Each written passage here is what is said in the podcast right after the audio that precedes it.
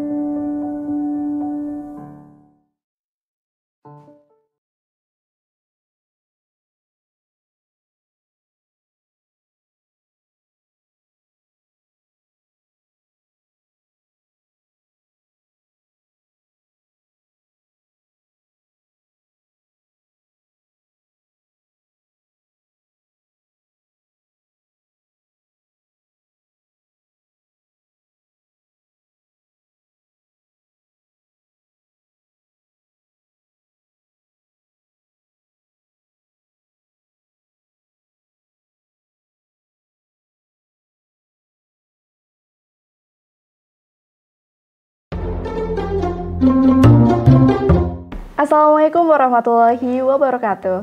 Halo pelajar Jawa Barat. Kali ini kita akan ngobrol santai di podcastnya Pelajar Jawa Barat. Tentunya podcast ini dikelola langsung oleh Media Center PWNU Jawa Barat. Nah, apa aja sih yang akan kita bahas pada kesempatan hari ini? Tentunya di sini saya tidak sendiri karena saya ditemani oleh Ketua PWI PPNU Jawa Barat, Teh Siti Latifah, dan Sekretaris PWN, PWI PPNU Jawa Barat, Teh Siti Fatona. Nah, Teh uh, Puput dan Teh Siti, gimana nih kabarnya pada kesempatan hari ini? Alhamdulillah sehat luar biasa dan bahagia. Dan bahagia. Alhamdulillah kita di sini uh, bahagia ya Teh ya. Teh Rere sehat? Alhamdulillah sehat. Bahagia. Teh. Alhamdulillah, bahagia harus bahagia ya. Bahagia. Alhamdulillah. Alhamdulillah. Nah, uh, pelajar Jabar, apa sih yang akan kita bahas? Nah, kali ini kita akan membahas tentang uh, bagaimana kondisi pembelajaran di masa pandemi. Hmm. Nah, uh, kita sudah hampir 10 bulan melaksanakan kegiatan pembelajaran, aktivitas sehari-hari, hmm. dan itu dilakukan di rumah aja. Ya. Nah, menurut Teh Siti Latifa atau kita uh, apa ya? Kita sering mengam, uh, memanggil dengan sapaan Teh Puput. Nah, gimana sih menurut Teh Puput selaku uh, nahkoda pelajar di Jawa Barat tentang uh, kondisi pendidikan pelajar uh, di Jawa Barat ini? Oke. Okay.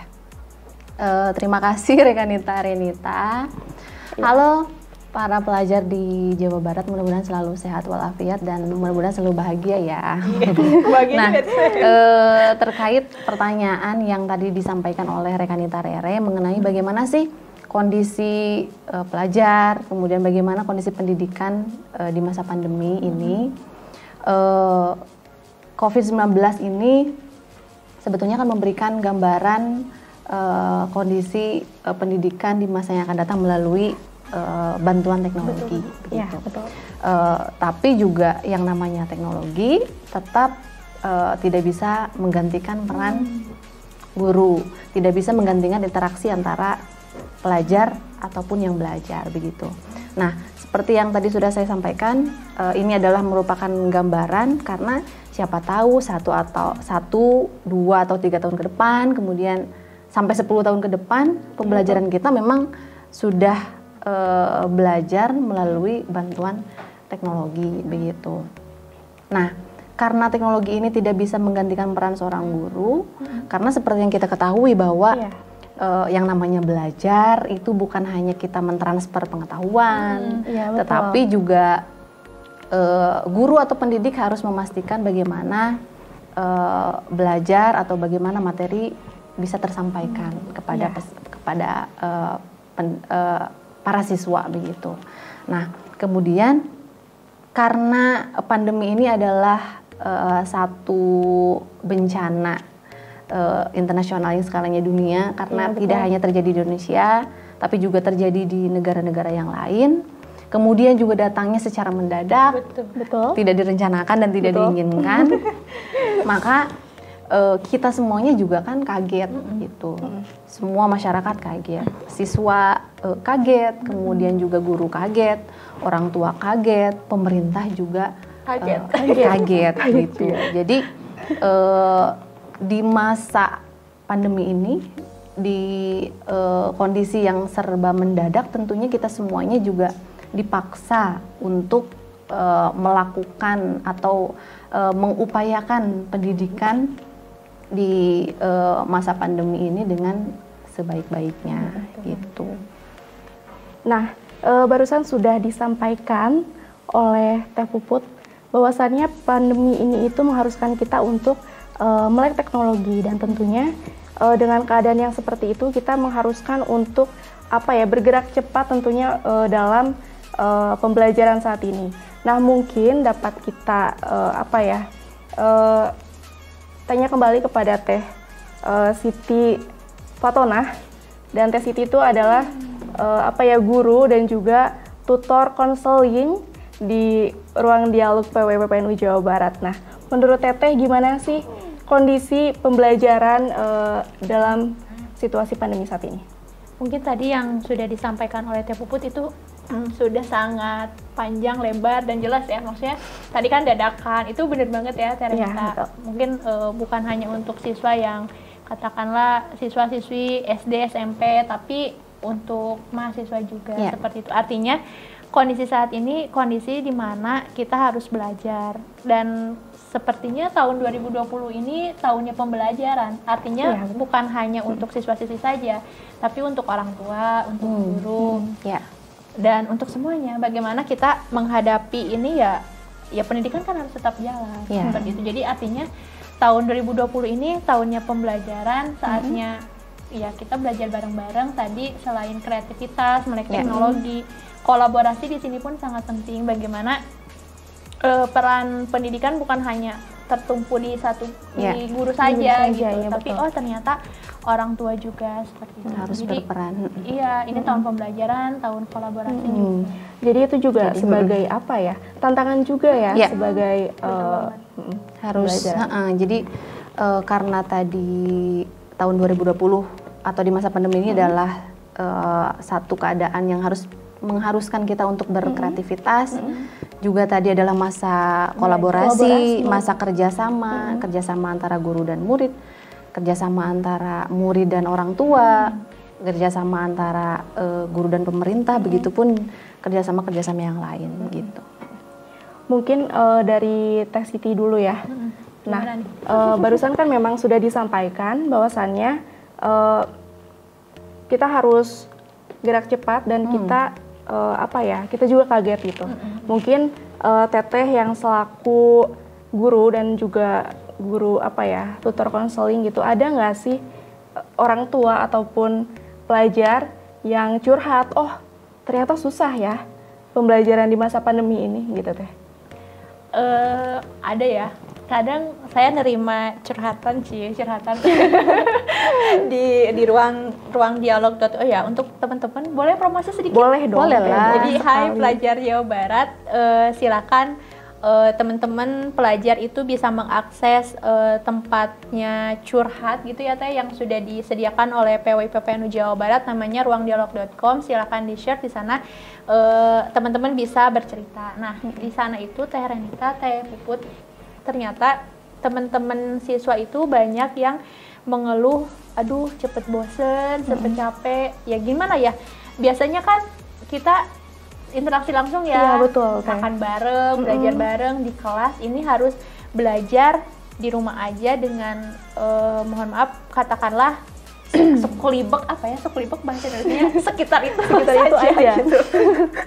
jadi mungkin cepet bosan itu itu yeah. pengeluhnya cepet mm-hmm. bosan dan fokus itu cepet hilang apalagi mm-hmm. oke okay lah handphone uh, kadang kan belajar itu ada yang uh, di Zoom ya, terus di WA atau Google Classroom atau apalah platform-platform yeah. untuk belajar itu ternyata gampang teralihkan dengan oh. main game. Jadi mm -hmm. aduh fokus teralihkan. Yeah. Itu itu sisi siswanya ya. Yeah. Orang tuanya nih. Orang tuanya tuh selalu ngomong, "Aduh, Bu, Bu, aduh Bu ya saya, aduh Bu, katanya uh, kalau pagi-pagi repot, repot ya? repotnya ya? Uh, ada kerjaan rumah, kemudian orang tua yang kerja itu kan harus mengerjakan pekerjaan dia di kantor, betul, tapi betul. harus terbagi juga. Jadi yeah. apa ya kalau dari sisi orang tua itu lebih ke kerepotannya dalam artian, aduh harus membagi tugas. Kadang ibunya nyiapin dulu sarapan, bapak-bapaknya nih yang katakanlah jadi tutornya kayak gitu. Jadi ya, hebat banget orang apa ya bener-bener pembelajaran itu orang tua dan ya orang tua di rumah itu hmm. keren banget itu apa mentalnya tuh mentalnya ya. jadi semakin hmm. wah banyak banget lah gitu jadi hmm. itu sih sisi kerepotan orang tua itu hmm. seperti itu dan itu sih yang paling banyak dikeluhkan nah uh, itu kan dari segi apa ya uh, mungkin keluhan mm -hmm. terus uh, keadaan gitu ya. Mm -hmm. Menurut Teteh mungkin yang memang banyak sekali dapat curhatan mm -hmm. dari uh, pelajar, dari orang tua. Nah itu seberapa efektif sih Teh untuk belajar. kita belajar secara daring gitu? Kalau kita bilang efektif sebenarnya nggak bisa dibilang efektif juga ya Teh karena tadi kan format pembelajaran kita itu sejak awal itu format tatap muka langsung. Mm -hmm. Kemudian tiba-tiba uh, online itu mm -hmm. menurut saya sih nggak nggak begitu efektif ya teh. Yeah. Ya mm -hmm. efektif sih, cuman nggak nggak full gitu mm -hmm. loh. Jadi yeah. banyak banyak gangguannya mm -hmm. sebenarnya. Mm -hmm. Cuman ini ada cerita satu cerita lucu. Bukan cerita lucu sih, rada unik gitu. Mm -hmm. Jadi memang anaknya itu introvert. Jadi mm -hmm. ketika dia belajar di rumah dia seneng Iya. nilainya malah meningkat. Hmm. Ada juga yang seperti itu. Jadi kita kan nggak bisa memupuk rata ya. Hmm. Oh ini efektif nih, ini nggak efektif. Jadi hmm. pada akhirnya memang baik lagi ke kitanya. Cuman anak yang dia yang introvert itu, yang cerita di ruang dialog itu bilang bahwa oh aku belajar di rumah eh, baik-baik aja kok karena aku suka dia. Gitu. Ya. Ya, uh, itu barusan kita sudah lihat bahwasannya uh, belajar di masa pandemi itu dapat dilihat dalam beberapa sisi dari sisi pendidikan, hmm. dari segi uh, secara apa ya kesulitan atau hambatannya itu sudah uh, bisa di uh, apa ya disimak yang barusan disampaikan oleh Teh Puput ataupun Teh Siti. Mungkin nanti untuk segmen yang selanjutnya kita akan berbicara uh, terkait tantangan uh, kita sebagai generasi milenial harus melek teknologi ataupun kita adalah pelajar uh, di masa-masa 4.0. Mungkin nanti akan disampaikan pula oleh Ketua PWPPNU Jawa Barat dan Teh Siti Latifah selaku sekretaris oh Teh Siti Fatona mohon maaf uh, saya ya. grogi ya nanti akan disampaikan oleh uh, narasumber kita pada kesempatan kali ini.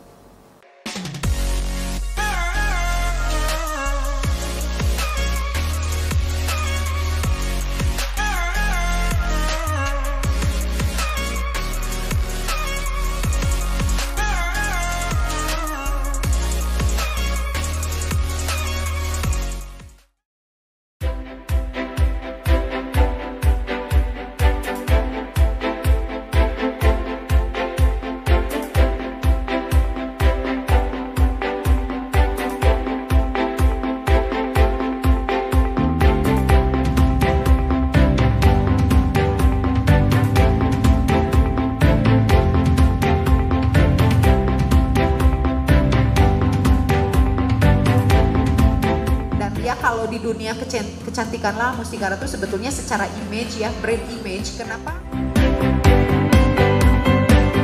Organisasi karena beliau, saya melihat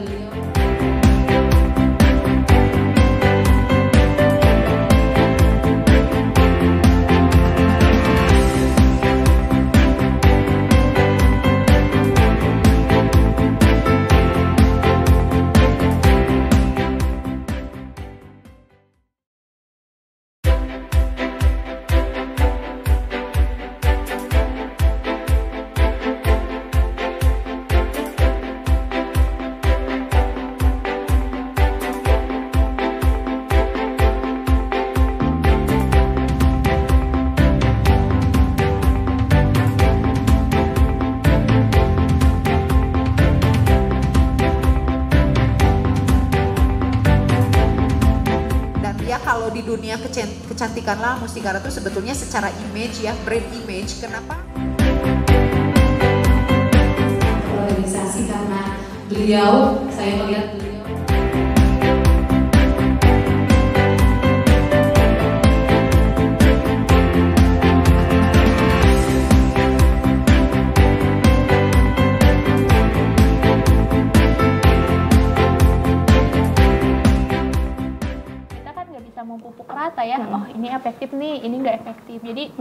pada akhirnya memang baik lagi ke kitanya. Cuman anak yang dia yang introvert itu yang cerita di ruang dialog itu bilang bahwa oh aku belajar di rumah eh, baik-baik aja kok karena aku suka. Dia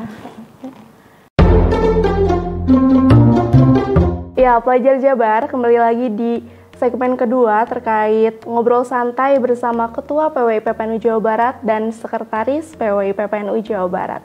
Nah, di sini kita akan ngobrol terkait apa sih hambatan dan tantangan seorang pelajar uh, untuk menghadapi situasi pandemi saat ini. Nah, mungkin yang pertama akan disampaikan oleh Teh Puput uh, terkait bagaimana sih pendapat Teteh terkait hambatan dan peluang mungkin uh, tantangan ke depan yang harus dihadapi oleh pelajar. Oke, terima kasih Rekanita ya, Uh, Rere ya. mengenai bagaimana hambatan kemudian tantangan lalu bagaimana peluang pelajar uh, dalam menjalankan pembelajaran di masa pandemi. Nah, karena kembali lagi tadi ini adalah serba dadakan, maka uh, semua uh, lapisan masyarakat juga harus mempersiapkan itu dengan uh, secara mendadak. Sehingga terjadi hambatan-hambatan, kemudian tantangan-tantangan pembelajaran di masa pandemi. Nah, terkait dengan hambatan, uh, mungkin yang pertama itu dari uh, segi alat. Uh, ya alat atau akses internet hmm. kali ya, karena ya. pembelajaran kita kan melalui daring atau online. Hmm. Uh, sementara yang kita ketahui bahwa pulau-pulau di Indonesia itu uh, tidak semuanya akses internetnya bagus. Nah, ada uh, kurang lebih 50% yang berada di, di luar Pulau Jawa itu akses internetnya uh, kurang bagus sehingga yeah. uh, pembelajaran melalui online ini uh, menjadi sebuah tantangan bagi uh, para pelajar ataupun juga guru yang berada di wilayah-wilayah uh, yang tidak terakses internet dengan baik. Ya, itu uh, yang pertama akses internet gitu. Kemudian yang kedua adalah uh, hambatan mengenai uh, ekonomi. Hmm, Karena ya. kita kita tahu dan kita paham bahwa kondisi perekonomian di Indonesia kan tidak semuanya merata hmm. gitu. Kalau untuk uh, apa masyarakat dengan ekonomi menengah ke atas mungkin itu bisa bisa saja teratasi ya. ya. Uh, tapi itu menjadi sebuah tantangan atau menjadi sebuah kendala bagi ya. masyarakat dengan ekonomi menengah ke bawah. Hmm. Kita tahu bahwa pembelajaran melalui online daring itu harus uh, melalui uh, teknologi gadget. Ya, gadget. Uh, sementara gadget itu memerlukan kuota untuk mengakses internet ya, begitu. betul. Nah, bagi masyarakat yang ada di kalangan bawah, eh kalangan menengah ke bawah, begitu, eh, bagaimana orang tua tidak hanya memikirkan anak untuk belajar, tapi juga orang tua harus memikirkan bagaimana cara eh, mereka untuk membeli kuota.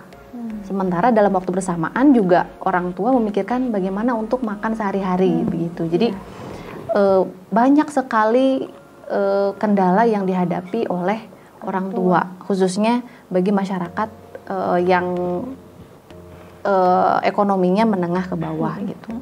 Uh, itu juga menjadi suatu hal yang uh, apa ya menjadi bukan kerugian tapi juga tidak e, menguntungkan bagi hmm. orang-orang yang berada di wilayah internetnya iya, iya. yang kurang juga mereka dalam kondisi ekonomi iya. yang menengah hmm. ke bawah begitu. Nah, kemudian juga yang ketiga karena ini juga adalah e, serba e, mendadak sementara sumber daya kita yang belum siap. Ya, Jadi di kita kan memang tidak semua guru itu melek teknologi. Ya. Itu tantangan yang sangat luar biasa di dunia pendidikan kita. Maka ketika pembelajaran harus dilaksanakan secara online, mm -hmm. e, begitupun juga dengan guru yang harusnya sudah bisa menyesuaikan dengan e, keadaan, keadaan, menyesuaikan teknologi. Nah sekarang pada e, kenyataannya kondisinya guru kita di uh, di kita di Indonesia ataupun juga di Jawa Barat hmm. tidak siap dengan itu. Hmm. Bagaimana ada guru yang uh, sampai sekarang tidak bisa menggunakan Zoom, apalagi misalnya guru yang HP-nya cuma apa HP jadul gitu, bukan Android lah atau tidak bisa mengakses internet hmm. gitu. Sementara siswa belajar harus menggunakan hmm. internet. Itu merupakan sebuah uh, tantangan dan juga hambatan uh, di dunia pendidikan kita hmm. begitu selain oke okay, mungkin guru sudah punya Android tapi tidak selesai di sana. Ternyata guru juga harus melek uh, apa namanya uh, teknologi aplikasi-aplikasi yang bisa digunakan untuk pembelajaran. Nah itu juga uh, apa namanya uh, merupakan tantangan gitu. Jadi itu memang PR bersama terutama PR guru bagaimana uh, guru itu juga harus uh, melek teknologi iya, betul. gitu. Nah kemudian uh, tadi apa akses internet, kemudian uh, tidak meratanya tidak ekonomi, ekonomi, kemudian uh, guru tidak siap begitu. Iya. Uh, kemudian kalau misalnya berbicara mengenai uh, apa namanya? Apa? Peluang. Peluang. Peluang ya. Peluang atau apa sih yang bisa yang di... bisa diupayakan hmm. gitu. Nah, uh, pemerintah juga kan sebetulnya sudah berupaya bagaimana yeah. uh, penyelenggaraan pendidikan di masa pandemi belajar di rumah itu uh, efektif dan bisa dilaksanakan di rumah. Betul. Salah satunya ya betul. Uh, pemerintah sudah uh, mengeluarkan kebijakan memberikan kuota gratis untuk pelajar betul. gitu. Meskipun uh, apa namanya misalnya belum merata di setiap uh, daerah mungkin ya gitu. Mungkin, ya. Kemudian juga uh, pemerintah sudah mengeluarkan kebijakan uh, mengenai kurikulum darurat ya. Jadi tidak tidak terlalu menyulitkan peserta didik ketika ya. belajar di rumah. Nah, uh, kemudian juga selanjutnya peluang peluang apa yang bisa uh, pelajar mungkin uh, lakukan sebetulnya karena belajar di rumah itu sebetulnya pelajar itu bisa lebih mengekspresikan ya bisa lebih yeah. Iya. uh, kreatif hmm. gitu. Bagaimana mengelola sendiri ya. Iya, jadi mm -mm, sekarang memang belajarnya era belajar mandiri hmm, gitu. Yeah. Jadi bagaimana pelajar uh, lebih kreatif. Sekarang kan banyak aplikasi-aplikasi pembelajaran yang bisa di hmm. bisa digunakan. Atau misalnya aplikasi yang lagi tren TikTok misalnya gitu itu juga kan bisa dipakai ya, betul. Uh, untuk belajar. pakai iya kan pakai pembelajaran iya, iya, sebetulnya kan jadi metode belajar metode belajar, belajar gitu yang menyenangkan tentunya mm -hmm. ya. sekarang guru juga teh bisa hmm, jadi bisa. siswa itu bisa uh, apa namanya mengerjakan tugas dengan TikTok atau misalnya guru juga bisa uh, men memberikan tugas dengan TikTok sekarang kan semua aplikasi bisa iya, bisa iya, dipakai tergantung betul. pemanfaatan kita iya, gitu. betul, betul. nah uh, barusan sudah berbicara terkait uh, apa ya peluang, tantangan, kemudian hambatan. Nah, uh, dan juga itu ditinjau dari segi perekonomian dan uh, apa ya tentunya uh, kemampuan seorang pelajar ataupun keluarga. Nah, mungkin uh, dari Tech City dari pandangan dari segi psikologinya itu uh, seperti apa teh? Mungkin kan akan banyak yang merasa yeah. apa ya? Ya dengan hal itu yeah. stres lah pusing gitu, pusing gitu itu Memang tantangan terberat dari belajar di rumah ini bosan ya. Saya yeah. mm -hmm. uh, teh puput ternyata yang bosan bukan hanya siswanya saja, yeah. mm -hmm. gurunya pun gurunya pun itu merasakan ada titik jenuh. Yeah. Selain itu juga uh, orang tua juga di mana banyak orang tua yang uh, katakanlah sudah mulai, uh ini teh katakanlah mohon maaf ya maksudnya gini duh ini bayar SPP tetep gitu tapi hmm. uh, beban tuh diberikan kepada orang tua seakan-akan yeah. seperti itu Betul. tapi kan ada beberapa sekolah juga yang tadi uh, memberikan kebijakan untuk membebaskan SPP seperti itu jadi uh, beban apa ya emosi emosi itu kan bukan hanya sedih hmm. marah ya tapi ada bosan kesal dan banyak lagi itu juga tidak hanya dirasakan oleh siswanya tapi oleh orang tua juga oleh siswa juga banyak uh, kalau di sisi siswa Teh Renita itu banyak anak-anak yang mengalami bosen yang uh, bosen banget hmm. ya burn out lah. Iya, betul. Larinya nanti ke burn, burn out. Gitu. Dia udah merasa duh terlalu banyak beban, terlalu banyak tugas seperti itu. Di awal-awal kan seperti -hmm. itu. Ketika uh, mohon maaf belum ada kebijakan kurikulum baru yeah. gitu. Yeah. Kan semuanya penyesuaian ya. Maksudnya yeah, karena tadi dadangan jadi penyesuaian penyesuaian. pada akhirnya adalah adalah uh, kurikulum baru yang oh iya ini penugasannya jangan terlalu banyak. Mm -hmm. kemudian uh, siswa begini-begini dan banyak mm -hmm. lagi. Itu uh, sedikit apa ya me mengurangi lah beban mm -hmm. siswa tapi tetap. Tadi si titik jenuh itu. Jadi hari ini mungkin sudah berada di titik jenuh dan bagaimana ya guru berinovasi tadi berinovasi yeah. ber berkolaborasi dengan semuanya dengan orang tua nih apalagi hmm. untuk orang tua yang memang stay di rumah yang mengu, apa ya yang bukan ngurus me, me, melihat hmm. banget gitu ya perkembangan anak itu orang tua pun berada di titik jenuh seperti itu jadi tantangan terberat dari pandemi pembelajaran di rumah hmm. di masa pandemi ini itu titik yeah. jenuh dan titik bosan yang meningkat-tingkat hmm. seperti itu iya. sih. Dan itu juga kan tidak hanya terjadi pada uh, siswa, siswa seperti tadi yang dikatakan, iya. itu juga terjadi pada orang tua, orang tua, orang tua gitu, bagi guru. guru. Bagaimana orang tua dan guru juga menjadi sangat depresi, pusing, hmm. stres menghadapi pembelajaran iya, di rumah yang begitu lama sampai hmm. berbulan-bulan hmm. sehingga itu mengganggu kesehatan psikis ya, iya. psikologisnya, apalagi mentalnya, lagi. mentalnya tidak hanya untuk uh, siswa tapi juga untuk guru. Uh, guru dan orang tua, apalagi orang tua itu juga uh, bisa berdampak dari ekonomi yang tadi ya, iya. ekonomi yang tadi sehingga pemikirannya atau pikirannya menjadi sangat berat dan itu bisa menimbulkan uh, kekerasan, kekerasan, baik itu kekerasan secara fisik ataupun ya, kekerasan secara verbal, verbal yang secara tidak hmm. langsung itu tidak apa ya uh, tidak terasa dilakukan kepada iya. anak. Gitu. Dan guru pun ketika ada titik jenuh di sini tuh sebenarnya tidak apalagi saya ya teh, mm-hmm. saya kan di sekolah itu diberi amanah jadi guru konseling lah. Iya, Intinya kayak uh, saya tuh saya jenuh, tapi bagaimana caranya saya memanage si emosi saya supaya mm. saya tidak jenuh nih. Iya, teh. Artinya di sana juga uh, guru itu uh, mereka berupaya sih, berupaya mm-hmm. bagaimana nih membuat pembelajaran yang tidak jenuh, apalagi kalau misalkan tidak melalui aplikasi Zoom ya teh. Apalagi kan kalau aplikasi Zoom juga meskipun tatap yeah. video call lah kata yeah, seperti betul, itu, teh. tapi tetap kan jenuh, jenuh juga, juga kan. ya. memang kayaknya asik gitu kalau nanti setelah pandemi ini hayalan saya ya maksudnya asik setelah nanti katakanlah pandemi ini selesai kita tuh ada kayak healing healing bareng-bareng mm -hmm. gitu dari pemerintah apa gitu yang membuat bisa happy happy ya gak sih iya, ya, benar, benar. Cari kan kuliah ya. Iya. Kuliah kan jenuh teh. Kan? Karena kan jenuh. kita nggak berinteraksi secara langsung ya, gitu. Ini mah hayalan saya iya. kayaknya enak gitu kayaknya mm -mm. apa gitu ya ada hiburan iya, hiburan apa makanya gitu ya. sekarang kayak misalnya acara-acara yang dilaksanakan secara online kayak misalnya webinar, webinar. seminar gitu mungkin iya mungkin kalau dulu pas pertama oke okay, asik nih iya, gitu iya, webinar iya, lewat zoom tapi sekarang udah mulai 10 bulan 10 bulan lebih webinar sudah tidak asik lagi yeah, gitu. Iya.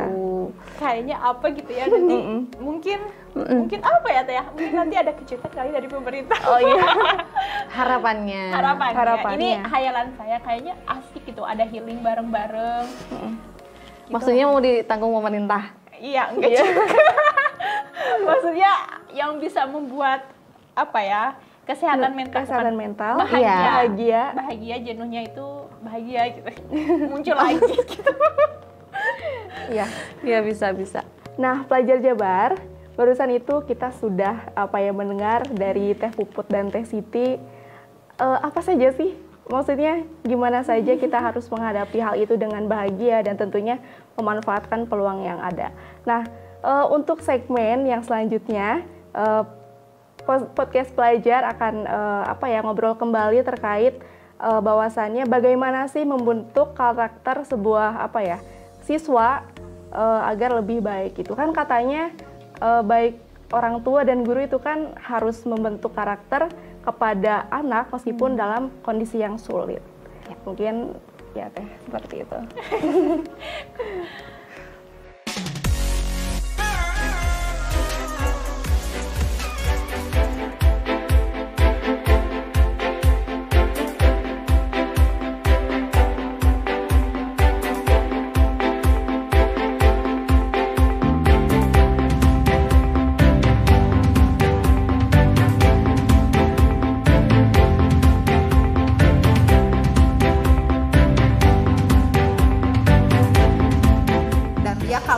dunia kecantikan lah Mustikara tuh sebetulnya secara image ya, brand image. Kenapa?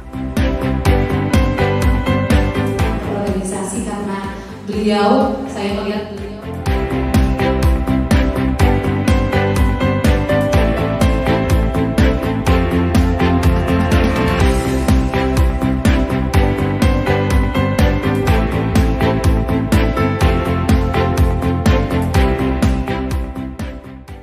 webinar, webinar. seminar gitu. Mungkin iya, mungkin kalau dulu pas pertama oke asik nih gitu webinar lewat Zoom. Tapi sekarang udah mulai 10 bulan, 10 bulan lebih webinar sudah tidak asik lagi gitu. iya. Halo pelajar Jawa Barat, kembali lagi ke segmen 3. Nah, di sini kita akan berbicara terkait bagaimana pembentukan karakter pelajar eh, dalam pembelajaran di masa pandemi. Nah, itu akan disampaikan oleh Teh Siti karena Teh Siti adalah sebagai guru konseling, tutor konseling juga di IPPNU Jawa Barat. Nah, Teh, gimana nih pendapatnya? Oh. ya tadi ya Teh Renita, Teh Puput hari ini tuh masanya belajar bareng, belajar sama-sama, belajar kolaborasi. Artinya pembentukan karakter hari ini di masa pandemi tidak hanya eh, tertumpu pada guru saja, tapi semuanya. Artinya apalagi di sini peran orang tua Iya, ya, peran iya, orang betul. tua itu eh, sangat besar sekali. Bagaimana eh, hal-hal atau praktek-praktek baik di rumah itu yang yang harus dipertahankan hal-hal Iya. baik itu seperti itu. Yang selanjutnya kalau saya pribadi saya itu sering mengunjungi secara virtual anak-anak satu-satu. Artinya nggak satu-satu semuanya. Artinya eh, misalkan ada catatan nih dari orang tua yang tadi kan dari Oh, catatan mm. orang tua itu saya list, kemudian dari eh, guru-guru juga, kemudian saya kunjungi secara virtual lewat video call. Artinya eh, apa ya tetap praktek-praktek baik. Misalkan anaknya eh, kan kalau belajar di rumah itu karena kita nggak pergi ke sekolah ya, tuh jadi kadang ada yang mandi, kadang yang enggak. Dan itu Iya. itu pun hal-hal seperti itu kan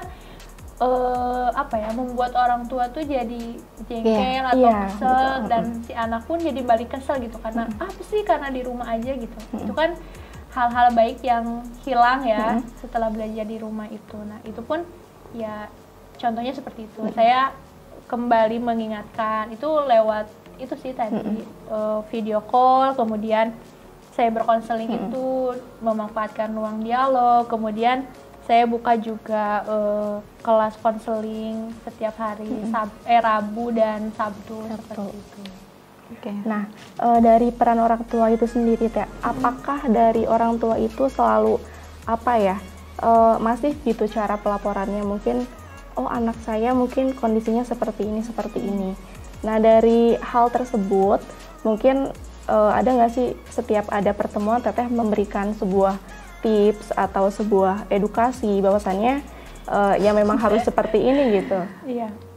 itu uh, ada ya teh jadi kadang ini kan kalau kan kalau konseling apa ya kalau konseling secara langsung kan ada beberapa apa ya namanya biar ada beberapa Metode. pertemuan lah gitu mm -hmm. pertemuan nah saya juga bagi itu dengan beberapa pertemuan artinya uh, kalau misalkan orang tuanya yang tidak masif saya yang bertanya misalkan uh, gimana bu anaknya udah gimana misalnya mm -hmm. udah udah ada perubahan ke arah baik enggak gitu -hmm. itu kolaborasi, kolaborasi. itu saya me menerapkan itu kolaborasi dan apa ya nanya juga ke anaknya jadi -hmm. bukan hanya orang ngobrol dengan orang tua tapi -hmm. ngobrol juga dengan anaknya gimana nih uh, apa paling saya dengan hal-hal sederhana misalkan gimana belajar hari ini misalkan kayak -hmm. gitu nah dari sana pun anak nanti akan cerita sendiri gitu. oh seperti itu uh, mungkin kasus terbanyak mungkin teh dari apa ya dari kontrol yang secara terus-menerus itu hmm. apa saja yang di uh, yang dikemukakan oleh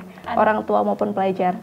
Kalau dari orang tua sih uh, kayak misalkan susah diatur ya, susah diatur di sini tuh lebih ke ngebantah gitu. Mm -hmm. Kenapa ya emosi emosi anak saya, emosi maksudnya dia tuh jadi cepet marah, jadi uh, bad mood mood moodnya mm -hmm. tuh naik turun gitu mm -hmm. itu kenapa itu paling banyak yang dikeluhkan oleh orang tua mm -hmm. kalau oleh anak ya tadi itu teh bosen kemudian mm -hmm. Malah ada yang sudah tidak bersemangat untuk belajar. Oh. Itu yang itu yang terberat ya. Mm -hmm. karena dari enam bulan yang lalu sampai yeah. sekarang itu dia jadi kayak yang nggak ada gairah untuk belajar. Mm karena siapa sih bu? Belajar juga ada gitu gitu nah itu sih yang sampai saat ini hmm. itu masih terus masih di konseling hmm dan agak sulitnya nih ya tantangan konseling maksudnya tantangan ngebentuk apa ya ngebentuk karakter atau konseling di masa pandemi ini kan kalau misalkan uh, sekolah langsung itu kita bisa langsung datang ya datang yeah. ke ke kelasnya, ke kelasnya. atau mm, atau mm -mm. home visit nah mm -mm. kayak pandemi gini ngehubungin dia nggak bisa gitu jadi mm -mm. lost contact ya lost contact itu sih yang paling berat itu mm kan kemarin juga sempat saya dengar ya teh bahwasannya hmm. uh, pemerintah itu mem, apa ya mengeluarkan sebuah program bahwasannya setiap guru itu uh, untuk apa ya berkunjung ke rumah masing-masing siswa gitu. Hmm. Itu sama teteh dilakukan nggak? Uh, awal-awal nggak awal-awal sih ketika kasusnya yang berat itu yeah. kan hmm. di, di telepon nggak bisa dihubungi nggak bisa itu baru saya home visit hmm. dengan tetap protokol kesehatan hmm. artinya memang uh, pas awal-awal itu banyak hmm. banget karena kan tadi terkendala ya. oleh terkendala apa ya handphone karena kan uh, tidak sedikit yang keluarga praseja prasejahtera hmm. jadi artinya ketika ada apa ya ada kesulitan itu ya ya kita bantu kita datangin hmm. dan kedua kalinya itu bukan kedua kali lebih seringnya itu pas mendekati yang 10 bulan ini maksudnya hmm. ya ketika hmm. mau ulangan ya. itu apalagi itu tuh harus home visit tapi kan kondisi zona merah itu agak-agak sulit ya teh ya iya serba salah serba salah ya, kita datang salah nggak datang, datang juga. juga anak kan anak harus, harus apa ya punya ke punya hak kan iya. siswa-siswa kan murid-murid punya hak untuk belajar gitu -hmm. itu sih nah itu juga kan ada hubungannya dengan peran organisasi pelajar nah kita sebagai apa ya uh, organisasi pelajar di Jawa hmm. Barat. Mungkin peran utama organisasi untuk apa ya memberi sekedar memberikan semangat atau memberikan edukasi itu uh, seperti apa Teh Puput? Oh ya, terima kasih. uh, sebelum ke sana saya ingin menambahkan dulu di sedikit boleh. yang oh, boleh. soal apa namanya pembentukan karakter. Iya. Karena yang belajar dari rumah itu kan memang banyaknya di rumah, jadi iya. pembentukan karakter di sana memang uh, lebih banyaknya itu terbentuk dari orang tua, tua. gitu. Jadi uh, pengaplikasian dari orang tua dalam madrasah pertama untuk anak itu memang pada saat ini hmm. bagaimana orang tua uh, mengawal atau apa namanya membersamai anak-anak hmm. untuk belajar gitu menemani menemani, menemani ya uh, menemani anak-anak untuk uh, belajar nah uh, saya kira itu peran yang sangat penting untuk pembentukan karakter itu ada di uh, orang, orang tua, tua gitu. Nah kemudian bagaimana peran organisasi pelajar uh, di masa pandemi hmm. gitu untuk para siswa. Nah uh, kita organisasi kita ya uh, kami di IPPNU Jawa Barat tentunya melakukan beberapa uh, apa ya upaya hmm, ya. melakukan inovasi kemudian kolaborasi untuk bagaimana pelajar tetap semangat meskipun di masa pandemi karena e, mau tidak mau kehadiran organisasi harus tetap dirasakan hmm. meskipun keadaan sedang sulit keadaan sedang tidak menentu dan lain sebagainya hmm. maka uh, ada beberapa uh, kegiatan, ada beberapa program yang kita laksanakan. Salah satunya uh, kita uh, launching apa tadi? Ruang, ruang dialog. dialog. launching ruang dialog. Ruang dialog itu kan sebetulnya uh, apa namanya? Uh, tumbuh dari, dari kepedulian, kepedulian kita, kita, kepedulian kita sebagai ya uh, tumbuh dari kepedulian, kemudian keresahan para pelajar, bagaimana uh, kita memahami uh, pusingnya pelajar, stresnya pelajar betul, menghadapi betul. pembelajaran dari rumah. Sehingga bagaimana e, caranya kita untuk tetap berinteraksi dengan hmm. pelajar dengan membuka e, ruang dialog ini tentunya dengan tutor-tutor e, sebaya yang yang kita hmm. sediakan salah satunya e, Rekanita Siti Fatona ini. Yeah. Nah, itu muncul dari e, keresahan e, para pelajar karena ini loh tidak sedikit uh, anak atau siswa itu yang uh, dia mau bercerita kepada orang tuanya. Yeah. Jadi harus ada pihak lain yang yang dia ajak bercerita. Salah satunya uh, dia bercerita melalui ruang dialog. Ruang dialog. Hmm. Dia misalnya nggak mau cerita uh, kepada orang tua tentang uh, pembelajaran hari ini seperti apa karena malu kan biasanya gitu. Yeah, Kalau anak yang udah mulai gede malu mau curhat hmm. dan sebagainya sehingga harus ada media lain hmm. untuk dia mengekspresikan galaunya hmm, misalnya betul. atau keresahannya melalui hmm. ruang dialog itu satu. Kemudian juga eh, bagaimana kita sebagai organisasi pelajar tetap mengkampanyekan eh, apa namanya mengkampanyekan eh, bahaya-bahaya terutama pada saat eh, covid ini. Jadi eh, kita tetap menghimbau para pelajar untuk mel, melaksanakan 3M, mencuci tangan, me, apa lagi? Menjaga jarak, menjaga jarak dan memakai masker. Memakai masker. Ke mana pun. Itu karena virus kita ini adalah suatu hal yang gaib tidak terlihat maka ya kita benar-benar harus waspada iya. gitu. Kampanye mengenai uh, bahaya covid kemudian juga selain kampanye mengenai bahaya covid kita melaksanakan juga teh. Mm. pendampingan yang uh, belajar. Oh iya. Hmm, betul itu kita melakukan dengan pusat ya.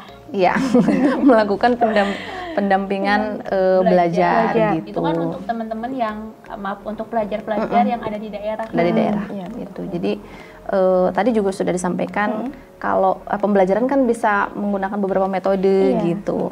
Kalau misalnya pendampingan itu masuk kepada metode home visit kan gitu. Hmm. masuk misalnya mau ke rumahnya atau misalnya di, dikumpulkan uh, hmm. dalam satu kelompok kecil di satu daerah misalnya tetap memang protokol kesehatan protokol itu kesehatan dijalankan, dijalankan gitu kemudian juga eh, program-program uh, lain hmm. uh, seperti uh, ya webinar gitu ya. karena uh, apa ya sekarang kan memang e, pembelajarannya memang daring, online sehingga sepertinya metode metode webinar itu memang metode yang banyak dipakai hmm. orang dan dan saat ini memang tepat untuk dilaksanakan gitu karena e, pembelajaran atau e, pertemuan secara tatap muka belum bisa kita hmm. laksanakan hmm. gitu. Tentunya memang dengan si inovasi itu ya Teh, mm -hmm. gimana si webinar itu nggak hanya webinar yang katakanlah bikin anak-anak tuh bosan ya, uh, jenuh ya teh ya kayaknya nah, asik gitu. deh nanti bikin konser, konser. jadi mm -mm, selain begitu juga kita melakukan beberapa kolaborasi, kolaborasi baik ya. itu eh, dengan organisasi lain kemudian juga dengan pemerintah uh, kemudian juga uh, dengan uh, stakeholder yang lain ya, ya yang lainnya yang bisa kita ajak uh, kolaborasi hmm. begitu. Itu merupakan hal-hal yang bisa kita lakukan sebagai organisasi pelajar bagaimana menumbuhkan semangat, menumbuhkan uh, apa namanya? rasa uh, bahagia. Rasa bahagia, bahagia. meskipun, meskipun harus belajar di rumah, di rumah aja, aja gitu. Nah, pelajar Jabar barusan itu sudah disampaikan oleh Teh Puput dan Teh Siti uh, terkait apa ya tips upaya dalam pembentukan karakter juga uh, kepedulian organisasi IPPNU terhadap pelajar-pelajar di Jawa Barat. Nah, uh, kita akan menginjak ke segmen yang selanjutnya. Nah, apa sih yang akan kita bahas di segmen selanjutnya? Tetap di uh, podcast Pelajar Jabar.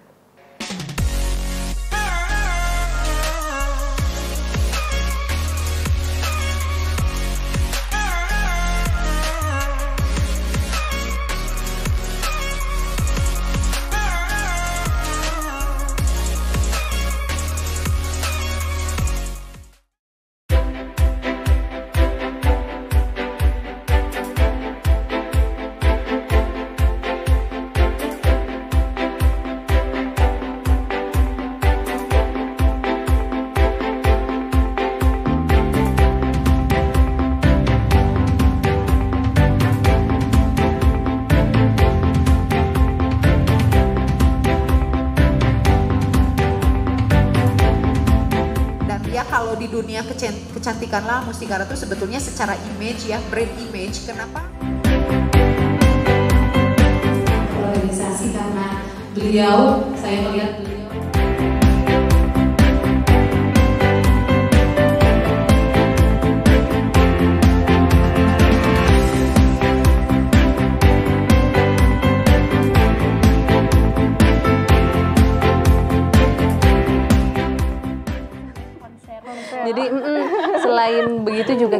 melakukan beberapa kolaborasi, kolaborasi baik ya. itu eh, dengan organisasi lain, kemudian juga dengan pemerintah, hmm. kemudian juga uh, dengan uh, stakeholder yang lain ya, ya, yang lainnya yang bisa kita ajak kolaborasi hmm. begitu. Itu merupakan hal-hal yang bisa kita lakukan sebagai organisasi pelajar, bagaimana menumbuhkan semangat. Kembali lagi di podcast Pelajar Jabar. Nah, Pelajar Jabar, nah kita sudah mendengar uh, informasi dari pemerintah bahwasannya pembelajaran itu akan dibuka pada tahun 2021, tepatnya di bulan Januari. Nah, kita sebagai organisasi pelajar IPPNU mungkin uh, ada nggak sih komentar terkait hal itu? Nah, pastikan dengan situasi COVID yang semakin meningkat, pasti kan ada risiko-risiko yang me yang memang akan dikhawatirkan seperti itu. Teh Puput, seperti apa uh, pendapatnya terkait hal ini? Oh, baik, terima kasih. Mengenai wacana ya, wacana. Eh, wacana apa udah ditetapkan? Hmm, sudah jadi keputusan. Sudah jadi keputusan. Okay. Mengenai pembelajaran yang uh, tatap muka yang akan dibuka pada pada 2021 di bulan Januari. Nah, sebetulnya kan kita juga memang harus merespon hal ini ya, terutama iya. kita sebagai organisasi pelajar yang benar-benar peduli kepada pelajar begitu. Jadi uh, mengingat apa ya COVID ini kan sebetulnya tidak bisa diprediksi ya kapan naik kapan turun gitu. Sementara kondisi sekarang, contohnya saja di Jawa Barat sedang meningkat atau mungkin di, di Indonesia sedang meningkat begitu. Jadi masih ada beberapa daerah, beberapa zona yang yang statusnya uh, ada di zona merah menuju ke zona hitam gitu. Tetapi juga pemerintah mengeluarkan kebijakan uh, tatap muka di bulan Januari itu juga disesuaikan dengan kondisi daerah gitu. Kalau misalnya kondisi daerahnya masih tidak memungkinkan untuk bertatap muka ya tidak dilaksanakan. Hmm. Kalau misalnya daerahnya ternyata sudah uh, aman itu dilaksanakan hmm. tapi juga tidak full gitu misalnya dengan 50%, 50%. pembelajaran dengan 50% yang uh, datang, datang begitu uh, kemudian juga apabila ini nanti memang akan dilaksanakan pembelajaran secara tetap muka di bulan Januari, Januari. ya kita sebagai organisasi pelajar mendorong pemerintah untuk uh, dengan uh, apa ya dengan sungguh-sungguh memperhatikan protokol kesehatan yang ketat karena jangan sampai sekolah ini nanti menjadi klaster uh, gitu. Jadi kalau uh, menurut saya baiknya dalam situasi seperti ini ya hmm. uh, membuat uh, apa namanya anak bosan di rumah belajar daripada harus mengambil resiko uh, menjadikan sekolah eh sekolah menjadi klaster gitu. Ya. Jadi sebetulnya ya bisa disesuaikan Hmm. dengan kondisi, Kondisi daerah. daerah. Iya. Pemerintah daerahnya apakah, apakah sudah memperbolehkan atau belum gitu. Kalau misalnya dalam zona merah menuju zona hitam eh, lebih baik untuk difikirkan kembali. Iya. Eh, kalau misalnya sudah aman ya dilaksanakan tapi dengan protokol kesehatan gitu. Dan kita akan terus mengawal itu. Iya. Mungkin nambah ya, Teh? Iya, mau boleh. Silakan Teh Siti. mungkin eh, karena saya ada di dunia pendidikan gitu ada tambahan saya bukan tambahan jadi eh, ada memang prosedurnya ketika sekolah itu akan dibuka itu pertama harus ada izin dari Iya. orang tua yang bertanda tangan matra Hmm, di atas iya. matra jadi apakah orang tuanya itu eh, Iya. para orang tua itu mengizinkan untuk Hmm. belajar eh, langsung atau tidak itu yang pertama Dan Iya. yang kedua apakah sekolahnya itu sudah siap dengan eh, protokol kesehatan yang Iya. berlaku misalkan adanya tempat cuci tangan, cek suhu tubuh dan lain sebagainya. Yang ketiga itu memang harus ada swab. Jadi harus Betul, betul. swab gitu. Ya. Dan yang apalagi ya banyak sih sebenarnya. Iya. Eh, Salah satunya itu adalah mendapat eh, izin juga dari pemerintah, Pemerintah. setempat. Dan eh, memang sih pembelajarannya tidak full. Jadi eh, kalau di sekolah saya itu 50 memang, ya? eh, eh, rencananya tuh memang ada per apa namanya? kelas Pembagian. pembagian Pembagian. kan jam sen atau Senin Selasa misalnya kelas 7 dan Ya. seterusnya itu dan itu pun belajarnya tidak seperti normal misalkan biasa sampai jam 2 ini sampai jam Zuhur ya? eh, 12, atau jam 10 seperti itu dan kemarin itu ada ini lagi teh ada aturan kurikulum baru lagi jadi eh, tidak ada uas tidak ada Oh, iya. PAS. Ujian ya? cuman kan ini belum diketuk juga maksudnya masih Dalam masih- tahap pengkajian iya, mungkin. pengkajian pemberitahuan lah, Pemberitahuan. gitu. Mm-mm. Eh, tapi itu akan ini nggak sih teh berpengaruh dengan apa ya daya eh, pikir si apa ya pelajar itu sendiri. yang mana Kalau misalkan ada aturan yang seperti itu barusan, Eh, tidak ada Pem- puas. iya Oh iya, iya, iya. mungkin diganti dengan tugas sih Tugas, sebenarnya ya. dan itu pun menurut saya dengan ada kabar kemarin aja ada kabar 2021 itu dibuka sekolah anak-anak udah seneng banget itu dari anak-anaknya ya karena yang tadi kan dia sudah bosan titik Iya. jenuh malah ada yang ah, udahlah ngapain aku sekolah kayak gitu sekolah online aku ngapain Tapi Jadi- orang tua yang khawatir ya. Orang iya, tua yang yang khawatir. khawatir. Cuman ada juga memang orang tua yang ya pro kontra sih teh sebenarnya. Orang tua ada yang ya udah bu cepetan dibuka. Iya. Saya udah pusing. Karena repot Pusing juga ngajarin. ya teh di rumah. Iya, nggak hanya ibu-ibu, bapak-bapak juga Bapak-bapak. gitu. Iya benar. Kayak gitu sih teh. Jadi ya mudah-mudahan sih semua keputusan Iya.